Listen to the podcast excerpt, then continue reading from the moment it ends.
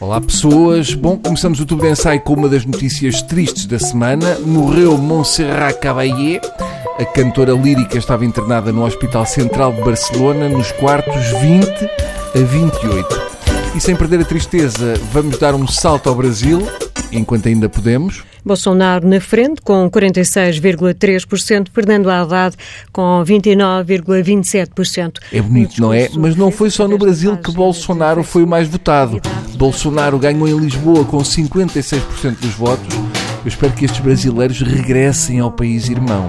Era fixe se os evangélicos voltassem para o Brasil porque eu curtia recuperar o cinema império. E até houve apoiantes de Bolsonaro a intimidar eleitores à boca das urnas em Portugal, frente ao Palácio da Justiça. Lá vê uma coisa: se vivem mal com democracia, saiam. Voltando ao Brasil, Bolsonaro ganhou a primeira volta das eleições para presidente do Brasil com 46%. Em São Paulo e Rio de Janeiro, Bolsonaro tem mais de 50%. Bem-vindos a um Brasil fascista e nem dá para fugir para a Venezuela, que também tem um ditador comuna, nem para os Estados Unidos ou a Europa porque não querem imigrantes. E nem dá para as pessoas fugirem para a selva porque a Amazónia está cheia de madeireiros e eles votam Bolsonaro. Para muitos isto tem uma explicação. O Brasil atravessa uma crise económica brutal. O PT e a maioria dos políticos estão envolvidos em casos de corrupção e o crime, assaltos e tiroteios chegaram a um ponto em que até o Cristo Redentor está de mãos no ar. As pessoas viraram-se para este chalupa que, segundo eles, tem todos os piores defeitos do mundo, mas não é corrupto. Espécie de votantes para as autárquicas de Oeiras, mas ao contrário. É como se ele fosse o inverso do Isaltino.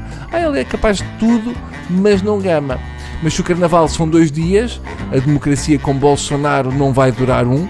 Os brasileiros vão eleger um fascista, xenófobo, homofóbico, racista, entre outras coisas. Bolsonaro que já disse que apoia a tortura. Isto é incrível, ainda para mais se da tortura fizer parte daquilo que o seu futuro Ministro da Cultura, Alexandre Frota, chamou de anal técnico. Os brasileiros vão eleger um tipo que passa a vida a fazer pistolas com os dedos, em vez de lhe mostrarem o dedo do meio e o mandar para o, lá para o, para o coisa. Bolsonaro é um chalupa que já declarou numa entrevista que se uma pessoa tiver um filho e começar a ver que ele em criança começa a dar sinais de ser homossexual, os pais deviam chicoteá-lo. Olha que giro, não é? O miúdo deixava de ser homossexual e passava a ser sadomasoquista. Disse que se tivesse um filho homossexual preferia que ele morresse também preferia morrer a ter um pai como o Bolsonaro. É loucura total. Os brasileiros vão eleger o único indivíduo casava com Helena Matos ou que era capaz de ir acampar com o César das Neves ou de ir pôr flores na campa do Salazar, como fazem jovens que caíram do berço como ao bugalho. É impressionante, mas que raio de país é aquele? Foi também notícia a obra de Banksy, que se autodestruiu depois de ser vendida por 1,2 milhões de euros isto é claramente um plágio, já fizeram cá o mesmo com a obra O Bez está sólido. Continua a ser o caso mais falado, a alegada violação de Ronaldo. Eu acho que para começar vão voltar a pôr o busto antigo de Ronaldo no aeroporto da Madeira. Independentemente da culpa ou não de Ronaldo, e nem pensem que eu vou chegar a conclusões sobre a culpa ou não de Ronaldo, em termos dos crimes que por aí se falam, só tenho uma certeza: tancos, sim senhor, parece-me haver provas óbvias de que houve mútuo consentimento. Costa continua a defender o Ministro da Defesa de uma forma que nós gostávamos que fosse defendida a segurança do paiol de tancos.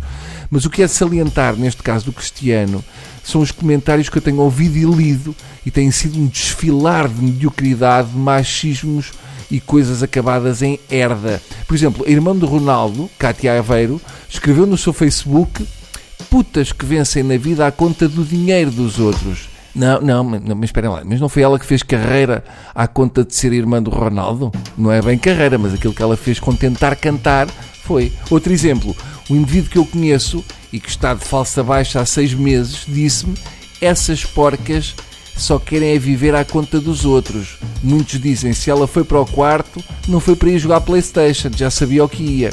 Eu cheguei à conclusão que não sei se o senhor do triatlo pode ser considerado crime. Eu vejo por aí muita gente a dizer que se alguém vai para o quarto com alguém, pode fazer tudo. Um dos momentos que dava para fazer estrume para adubar 500 hectares foi este com Maia, Nuno Heiró e Filipa de Castro no programa Manhã CM. Parece depois, claro, naquelas coisas do que sempre andado a mostrar-lhe as táticas jogo, não é? Uh, pronto, houve assim uma situação que ela já não queria, diz ela, não é? Pronto. Ela... Uh, que era sexo anal, eu digo. Claro, pode-se dizer. Uh, ela parece, diz que não queria. pronto. Ela... Ok. quem vai para a guerra, vai para a guerra, não é? pronto. Quem vai para a guerra, vai para a guerra. Hum, comentário podemos fazer isto? Para começar, eu peço desculpa aos ouvintes porque isto é tão mau que eu receio que possa causar otites serosas nos estimados ouvintes. Depois de ouvir isto, eu não arriscava a ir para um quarto com a Dona Maia. Pode ser mais perigoso uma pessoa deitar-se com a Maia do que seguir os conselhos quando ela deita cartas. Uma pessoa que não acredita na palavra de alguém, mas que quer que acreditemos no que ela diz quando deita cartas. A Maia acha que a outra é uma esperta que vive de explorar a inocência do cristiano, mas ela ganha a vida com uma linha de valor acrescentada a deitar cartas. Portanto, eu acho que está tudo dito. Mas para a Dona Maia, quando vamos para o quarto com alguém, é o equivalente a ir para a guerra, eu tenho que confessar que, em termos de sexo, eu olho para a Maia e fico de imediato um objetor de consciência. Não sou supersticioso, mas devo ter muito azar, porque eu sempre que apanho a Maia na TV, ela está a dizer cocó. Da última vez tinha apanhado a dizer eu não me sento com 13. Sim, porque ela diz 13. Porque ou morre o mais velho ou o mais novo. Pois, ela é supersticiosa e sabe que ou lhe morrem as mamas ou ela própria. Bem, eu vou só buscar um saco de vómitos que é para ouvirmos o final. No dia a seguir apresentou queixa. Pronto, tinha ah. sido violada. Isto há nove anos atrás, não estás a perceber? Pela retaguarda.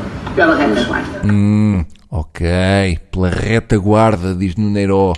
O que é que. Eu não sei, porque Nuno tem uma cabeça que corresponde a um T10, mas às vezes parece que é habitada por um pequeno anão. Eu imagino dentro daquela cabeça o anão a gritar: Nuno, calma! E ele só ouve o eco, que é alma, alma.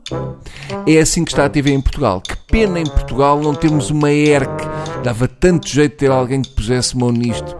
Mais uma notícia que atesta ao grau de loucura a que chegámos. A Escola Básica Francisco Torrinha, no Porto, entregou a uma turma de alunos do quinto ano uma ficha sociodemográfica em que pergunta se se sentem atraídos por homens, mulheres ou por ambos, questionando ainda se namoram ou se já namoraram anteriormente. Pronto, enlouqueceram de vez. Então, mas agora alguém tem de responder por quem se sente atraído. A escola tem lá de saber as inclinações, seja de quem for, quanto mais de um menor. Eu já nem falo de ser aos nove em que nem tens a sexualidade definida. Podes estar atraído pelo Ronaldo por jogar bem à bola ou pelo teu gato. Nesta idade, os meus filhos iriam escrever Sinto-me atraído por cães e entravam na categoria bestialismo. Coitados dos miúdos, ficam sem saber o que responder àquela pergunta de atração sobre sexos e devem pensar que vão ter negativa. Está tudo maluco. Nem pode ser permitido já namoras, quanto mais o resto. É tudo um absurdo. Um no... Isto faz parte da privacidade dos miúdos, dos adultos e de seja de quem for. É da esfera privada. Com a educação que eu dei aos meus filhos, eu espero que a resposta a já namoraste fosse sim, com a tua mãe. Entretanto, como se a televisão já não estivesse nas ruas da amargura, Manuela Moraguedes estreou na SIC o seu espaço documentário intitulado a Procuradora. Eu vi a primeira intervenção e achei muito giro a Manuela ter levado um fio com uma pistola ao pescoço enquanto falava da violência no Brasil e do Bolsonaro. Achei estranho, mas também podia ser joalharia tradicional de tanques. Mas vamos ouvir um bocadinho. Antes as mulheres faziam, eh, faziam reuniões de Tupperware, hoje em dia fazem, uh, juntam-se, uh, têm, acham que basta ter um cartaz, pôr umas t-shirts com, com umas palavras e acham superiormente, com uma superioridade moral para, para serem ativistas. Grande Manuela, antes as mulheres faziam umas reuniões de Tupperware, diz uma senhora que é 70% feita de plástico. Continuando o rol de desgraças, André Ventura anunciou que vai sair do PSD para fazer novo partido chamado Chega.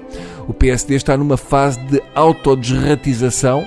Meus parabéns. O novo partido que o André Ventura quer criar defende o fim do casamento homossexual e a castração química para pedófilos. Está aqui um belo programa para um partido. Eu só sinto falta de incineração de ciganos e mandar caiar negros. Será que também vai proibir e-mails? Hum? Um indivíduo que quer acabar com o casamento homossexual provavelmente é porque está com ciúmes de uma paixão que teve e que se casou.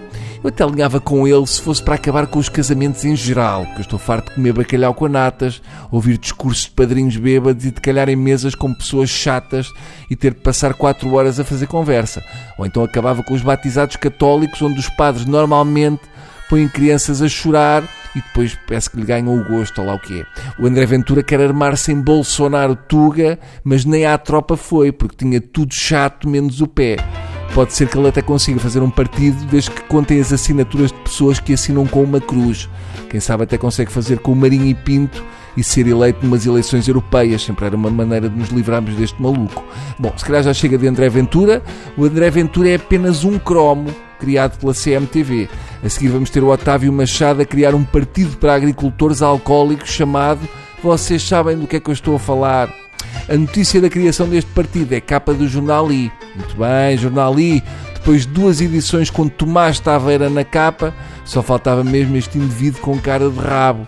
Pode ser que falte pouco para aquele pasquinho falir e depois podemos dizer todos com um certo gostinho: aguenta e não chora. Bom, por hoje é tudo. Despeço-me desejando boa sorte para os brasileiros, porque aquela terra ainda pode tornar-se um imenso Portugal mas bem pior que este país era antes de 1974. Abraço, país irmão.